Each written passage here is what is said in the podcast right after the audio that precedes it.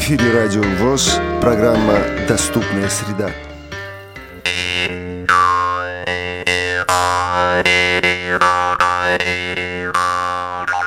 Интересные звуки, космические звуки. Здесь в программе «Доступная среда» на радио ВОС. Что за инструмент издает эти звуки? Спросим мы у нашего гостя. Здравствуйте, дорогие радиослушатели радио ВОС. Я, Пантелеймон Егоров, привез показать якутский народный инструмент. Он называется хомус. Этот инструмент известен во всем мире под названием варган. У каждого народа он есть. Ну и вы, Пантелеймон Романович, живете и работаете в Якутии, не так ли? Ну да, я родился, живу, тружусь в родной Якутии, в родном городе Якутске. И работаете вы где? Я работаю директором Северо-Восточного научно-инновационного центра развития инклюзивного образования в Северо-Восточном федеральном университете. Вот сегодня мы и будем говорить о доступности университетского образования в Якутии, о том, что в Якутии делается для незрячих и слабовидящих людей и, прежде всего, для студентов с проблемами зрения. Пантелеймон Романович, пожалуй, лучший собеседник, которого только можно было найти. И вот сейчас, когда он находится в Москве, мы, конечно же, использовали возможность и пригласили его сюда, в наш эфир. Спасибо вам за то, что пришли. Вам спасибо, Олег Валерьевич, что пригласили. Но вы знаете и более лучших кандидатов на данную беседу. Например, вот мой учитель Писарев Юрий Вениаминович, который экстерном окончил Якутский государственный университет, физмат-факультет в 63-м году. Но да, о доступной среде. Если говорить, 13 марта 1991 года мы создали в Якутском университете, сейчас он называется Северо-Восточный федеральный университет, мы создали учебно-производственный вычислительный центр «Толбон». Целью создания этого центра, что показать именно помощь незрячим школьникам, студентам, специалистам в освоении персонального компьютера и в получении профессионального, но, скорее всего, высшего образования. А что такое «Толбон»? Толбон – это якутское название. Когда мы создавали, в те годы был такой бум создания малых предприятий. И вот мы решили создать такой центр учебный для оказания поддержки незрячим специалистам. И нам сказали, что у любой организации, у любого малого предприятия должно быть имя собственное. Но я попросил своего друга, коллегу Юрия Москвитина, придумай вот название на якутском, которое писалось бы без изменений и на русском, и на английском. Вот он такое слово придумал. Толбон означает это «блики солнца». Или, например, вот мы говорим, компьютер – это как бы луч света в темном царстве для нас был в то время, да? То есть это была именно та ниточка, за которую студент незрячий мог потянуть и получить высшее образование. Но это был 91-й год. А вот 23 года спустя, сегодня, что представляет собой этот центр? В 2010 году, когда в университет пришло новое руководство, ректором стала вице-президент нашей республики Саха-Якутия Евгения Исаевна Михайлова. Она все наши чаяния, проблемы знала, она пригласила нас и сказала: вот, Пантелеймон Романович, у вас была мечта создать при университете лабораторию. Как вы на это смотрите? Готовы ли вы? И вот все сотрудники учебного центра «Толбон» перешли в эту лабораторию. Мы подготовили положение, и мы создали, я горжусь и говорю всегда, единственную, наверное, почти даже в Европе, учебно-научную лабораторию адаптивных компьютерных технологий, которая оснащена брайлевскими строками, видеоувеличителями, начиная от с Руби, кончая топазом. Брайлевских принтеров у нас 4. А для кого все это? Это для школьников, слабовидящих, незрячих нашей республики, для студентов и вообще вот для любого человека, который живет в Якутии, независимо от национальности, если у него проблемы со зрением, если он хочет освоить компьютер, он приходит в наш центр «Толбон», но на базе нашего учебного центра «Толбон» мы в 90-х годах создали общественную организацию, ассоциацию студентов, аспирантов и специалистов. Вот создали, и любой человек, который хочет пройти компьютерные курсы, проходит в нашем «Толбоне», именно человек с проблемами зрения, бесплатные компьютерные курсы. У нас есть двухнедельные, у нас есть месячные, в зависимости там, как человек осваивает, да, могут 3 месяца проходить курсы, растягиваются, но у нас 50 часов, скажем, вот кто проводит курсы, у нас наши курсы 50 часов. Кто это финансирует? Цели «Толбона» были таковы, что мы обучаем незрячих бесплатно. Ассоциация вот обучает незрячих бесплатно. Нет, ну счет-то кто-то платит? Нет, никто не платит. Ваши... Это за счет нашего собственного финансирования было в 90-х годах. А сейчас, когда мы стали структурой университета, сейчас мы получаем в университете зарплату за это дело. То есть сейчас мы занимаемся не только, скажем, вот нашими незрячими слабовидящими, сейчас мы занимаемся студентами всех нозологий. В университете на сегодняшний день обучается 13 студентов с проблемами зрения. В этом году еще 6 выпускников нашей школы, Якутской республиканской школы для слепых слабовидящих детей, поступили к нам. Вот одна незрячая девочка поступила на исторический факультет, 3 поступили на прикладную математику, 1 поступил на физику, учитель физики, и вот там еще 1 запамятовал, какой факультет, юридический или какой-то. То есть вот 6 выпускников нашей школы.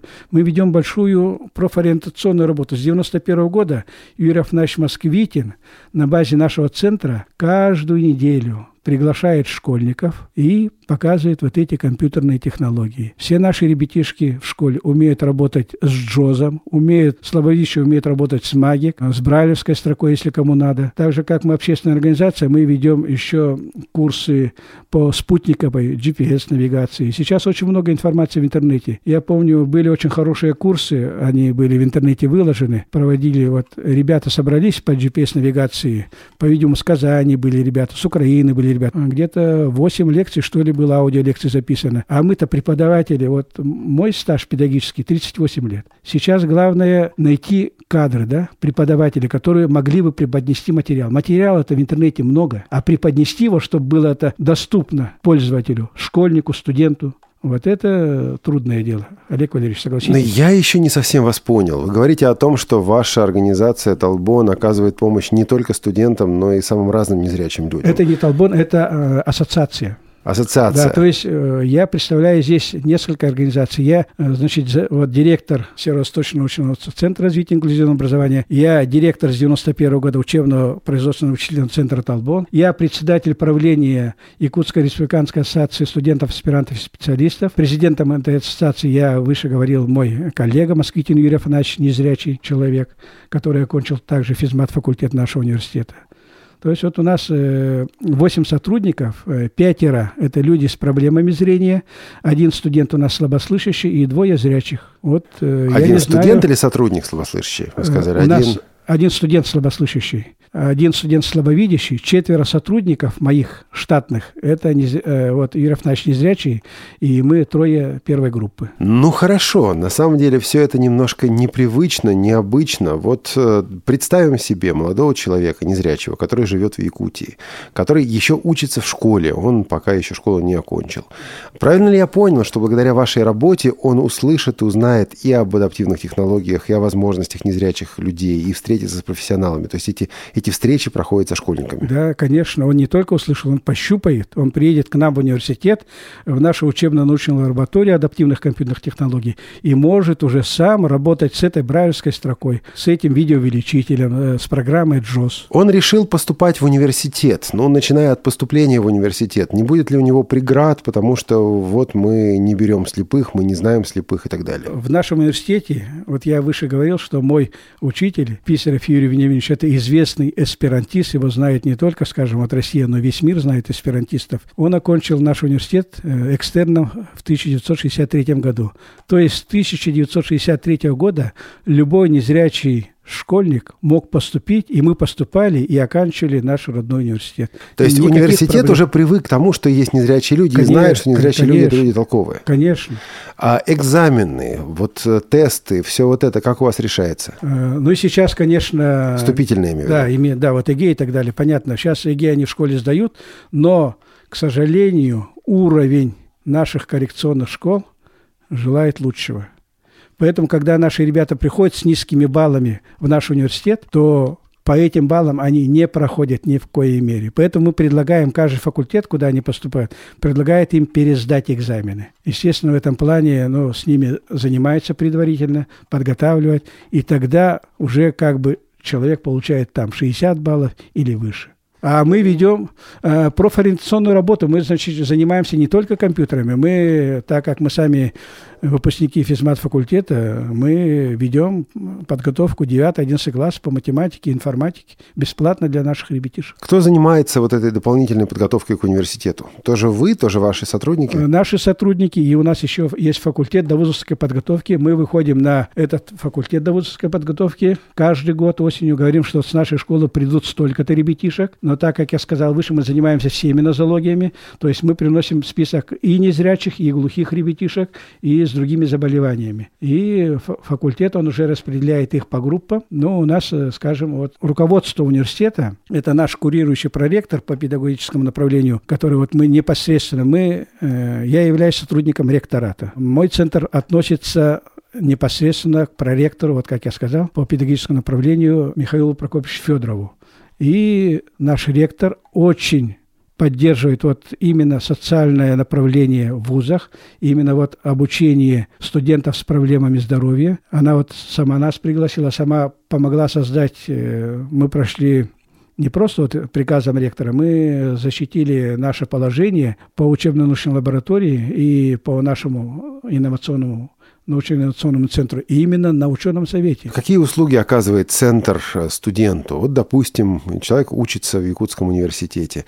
Что он получает, на что он может надеяться? Ну, в принципе, я мог бы сказать, что вот все услуги, которые говорили здесь вот предыдущие мои коллеги, вот Марина Анатольевна Рощина, да, или вот Андрей Леонидович Хохлов, да, или вот Светлана Васильевна, вот Новосибирский государственный университет. Но у нас чуть шире.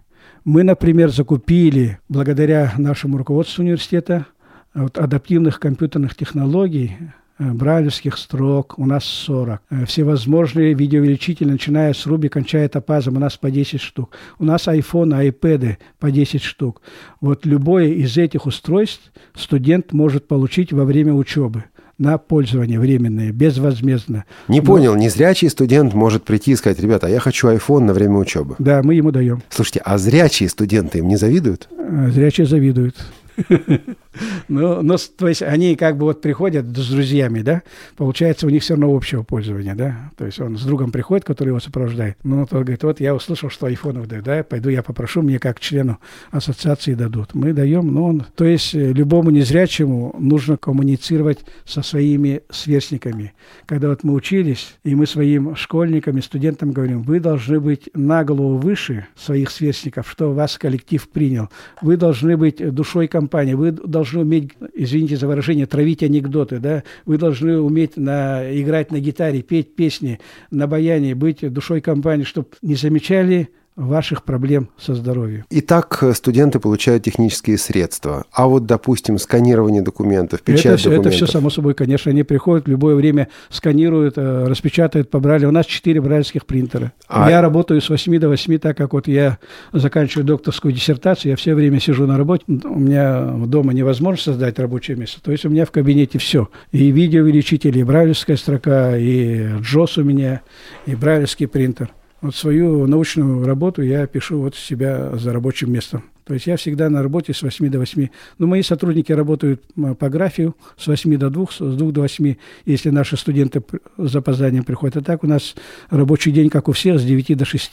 Я еще хотел бы, Олег Валерьевич, затронуть здесь важный вопрос. Я являюсь экспертом Российского союза ректоров по инклюзивному образованию. Здесь мой коллега выступал, Бронислав Броневич Айсмантас. Он рассказывал вот про их университет. И я на заседании этой экспертной группы, руководителем у нас является Александр Григорьевич Станевский, который вот является директором учебно-исследовательского центра Бауманского университета. То есть его идеология такова, что студентам надо создавать, скажем, специальные программы, писать специальные ГОСТы. А я, так как я и там выступил, и мое мнение осталось, я говорю: незрячие студенты, слабовидящие студенты учились во всех университетах на общих основаниях именно инклюзивно, без всяких дополнительных там специальных ГОСТов и так далее. То есть когда студент получает полный объем информации, он будет конкурентоспособным на рынке труда. А если мы будем сжимать объемы, например, у нас в коррекционных школах, ведь они программы, часы уменьшают. Например, в моей школе, когда я учился в школе, нам вектор не давали.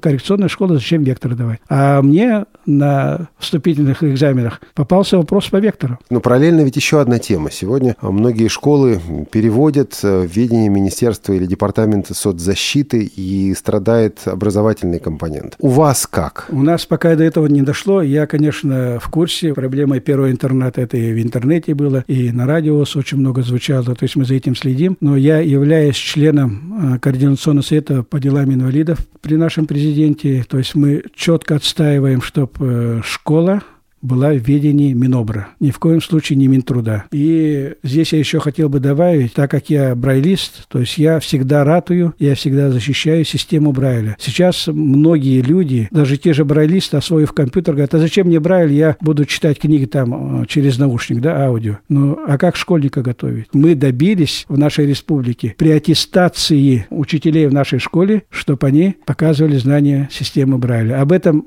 я говорил на первой конференции в 2003 году, которую проводила Ирина Николаевна Зарубина в Лосе, здесь в Москве происходила она. И там звучало, что выйти даже на российский Минобр, чтобы ввести такое требование, да, при аттестации учителей коррекционных школ. Но, к сожалению, я слышу, в России этого нет, но мы в республике этого добились. Наши учителя сдают систему Брайля знаний. Еще одна важная тема – это национальные особенности. Ведь Якутия, республика Саха – это республика многонациональная. Да, более 100 национальностей. Есть ли Брайль, допустим, для якутского языка, для других языков? И как в этих сложных условиях, когда действительно ресурсов не хватает, как сделать, чтобы национальные ресурсы были доступными? Очень хороший вопрос. Мы с Юрием Афанасьевичем создали рабочую группу, и в 1995 году разработали якутский алфавит по системе Брайля. И с тех пор мы начали издавать учебники для нашей школы на якутском языке. Допустим, вот я разговаривал, скажем, со чтением, с репро, да, они, допустим, якутский алфавит издавать не могут. У них нет этих символов, кодировок и так далее. И еще я более скажу, мы работаем со многими российскими университетами в сотрудничестве с международными университетами. Вот я выше говорил, что буквально я приехал только из Германии, и там прошел по инклюзивным садикам, по инклюзивным школам. Мне показали в садике одном только одного слабовидящего мальчика. Я говорю, есть ли у вас опыт воспитания незрячих ребят? Сколько вы лет занимаетесь инклюзией? Они говорят, вот мы 6 лет занимаемся, но пока такого опыта нет. То есть вот применение адаптивных компьютерных технологий, вот брайлевской строки, джоза и так далее, да, я в этих университетах, к сожалению, не увидел. Я очень много езжу по Германии, почти уже 5-й год. В прошлом году я 3 месяца там был в Гамбурге, проводил научные исследования. Я в Гамбургском университете не нашел ни одного студента, который джозом пользовался бы. Еще одна тема, которая специфична для вашего региона, для вашей республики, это удаленность. Вот откуда приезжают незрячие студенты? У нас площадь нашей республики 3,2 миллиона квадратных километров. У нас в республике 35 районов. Вот из этих районов, из сельской местности приезжают ребятишки. В нашей школе обучаются только 100-120.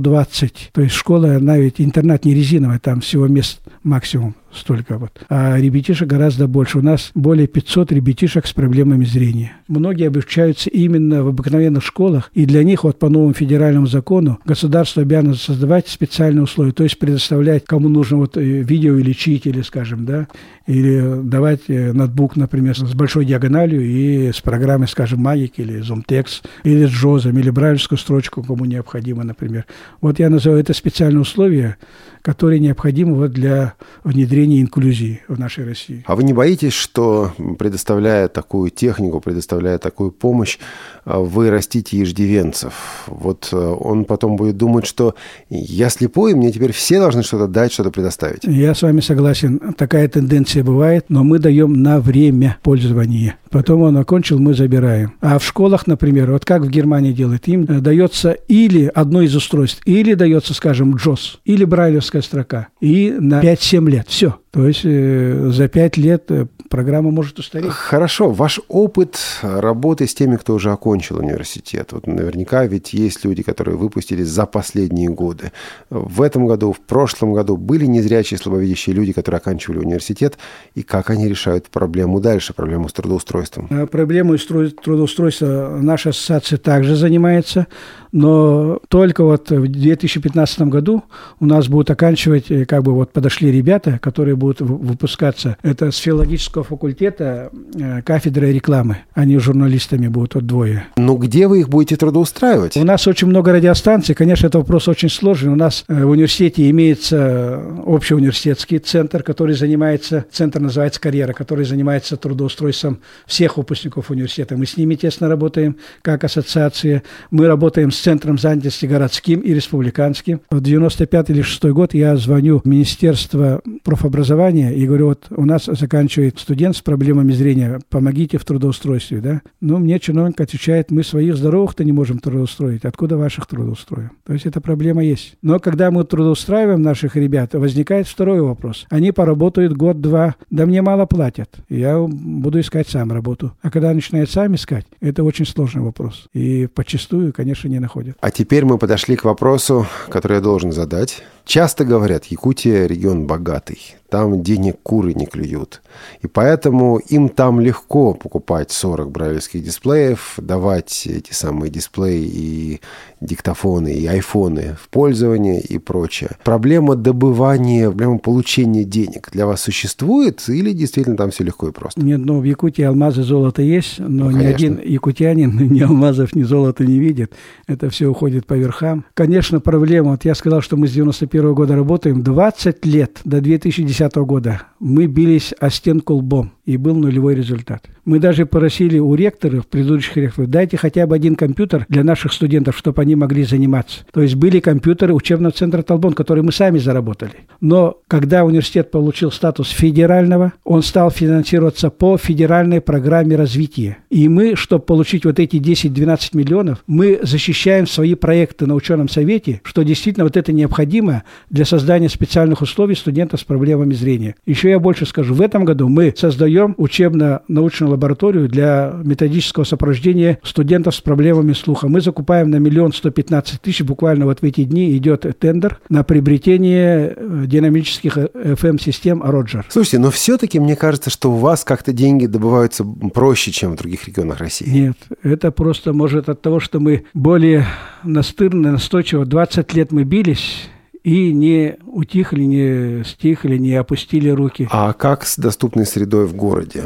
В городе доступная среда, она принята по России, в каждом субъекте федерации она, конечно, тоже принята, финансирование идет, но, к сожалению, у нас финансирование идет, скажем, между пальцев, да, то есть не все деньги доходят до доступной среды. Ну, появились, конечно, вот звуковые светофоры. Но вот тактильных плиток у нас нет, потому что зимой у нас 9 месяцев зима, тактильными плитками как там ориентироваться под снегом, да? Да, у вас своя специфика. Да. Мы подходим к концу нашей программы. Что бы вы могли посоветовать людям, которые занимаются доступностью в России, особенно доступностью в университетах? Вы знаете, что это направление во многих городах реализуется, где-то лучше, где-то хуже. Вот по вашему опыту, самый главный совет, который вы могли бы им дать, и, может быть, какие-то ошибки, от которых вы могли бы их предостеречь. Когда вот речь идет о доступной среде, когда разрабатываются всевозможные проекты и финансирование, в первую очередь они должны привлекать тех людей, для кого они это делают. То есть самих незрячих, слабовидящих? Конечно. У нас в республике мы сами это все делаем, поэтому у нас вот и с ректором как бы связи очень хорошие. То есть вот мы выбиваем вот такие многомиллионные суммы. То есть мы не только инициируем, да, скажем, вот предложение даем, мы это предложение реализовываем. В 2012 году мы создали синтезатор якутской речи. То есть вы эту тему решили, а ошибки, от которых можно было бы предостеречь? Вот здесь всего, скорее всего, по ГОСТам, наверное, потому что вот я в Германии был, я спрашивал, какие у них ГОСТы. Допустим, там ступенька первая, да, у них была чуть-чуть прокрашена. А по нашим ГОСТам ступенька вся должна быть, да, желтая, например, первая и последняя ступеньки. Они говорят, вот у нас такие ГОСТы. То есть и в России вроде сейчас ГОСТами, я помню, вот на совете по делам, на экспертное заседание экспертной группы безбарьерную среду тоже рассматривали. Один из вопросов был, там одна фирма занимается этим, предлагала вот варианты по ГОСТам. Допустим, какой проем должен быть двери для колясочников, где должны быть, скажем, тактильные плитки, как они должны расположены. Даже вот в Москве, говорят, они в разнобой расположены, да? Ну да, есть такая проблема. Да.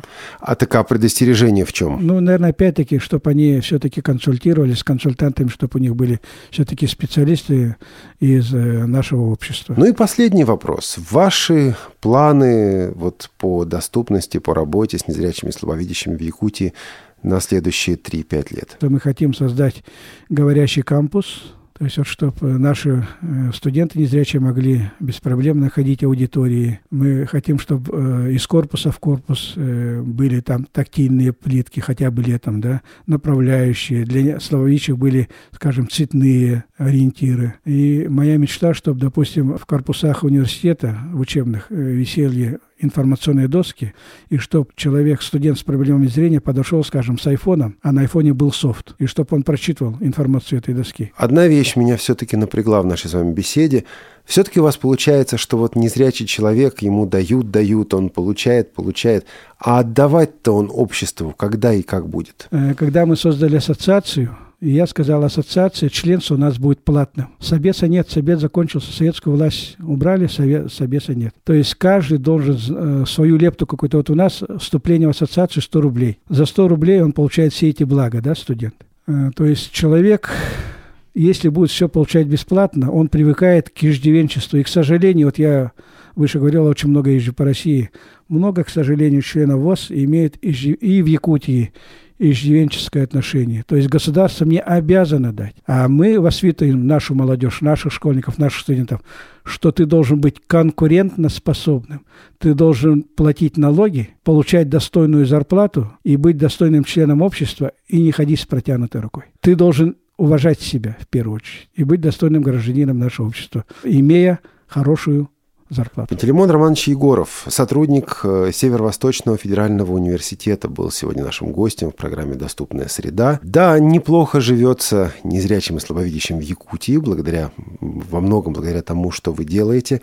Некоторые вопросы у нас остались, и я думаю, у слушателей тоже. Будете ли вы готовы ответить на письма, если вот слушатели эти вопросы нам напишут? Конечно, опытом мы всегда готовы делиться, но мы не только делимся опытом, мы и берем опыт у других. Например, в 2011 году мы провели первую международную научно-практическую конференцию по инклюзивному образованию, и мы пригласили, я так говорю, цвет незрячей интеллигенции.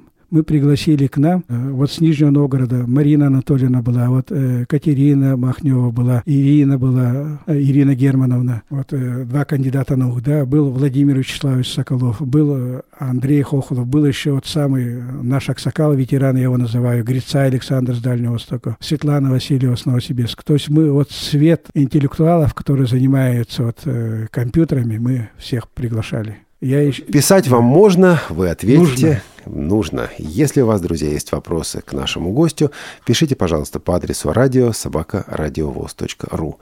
Мы благодарим вас, Пантелеймон Романович, за участие в этой программе. Ну и на прощание сыграете что-нибудь еще на якутском инструменте хомус? С удовольствием. А эту программу подготовили звукорежиссер Илья Тураев и редактор Олег Шевкун. До новых встреч в эфире «Радио ВОС».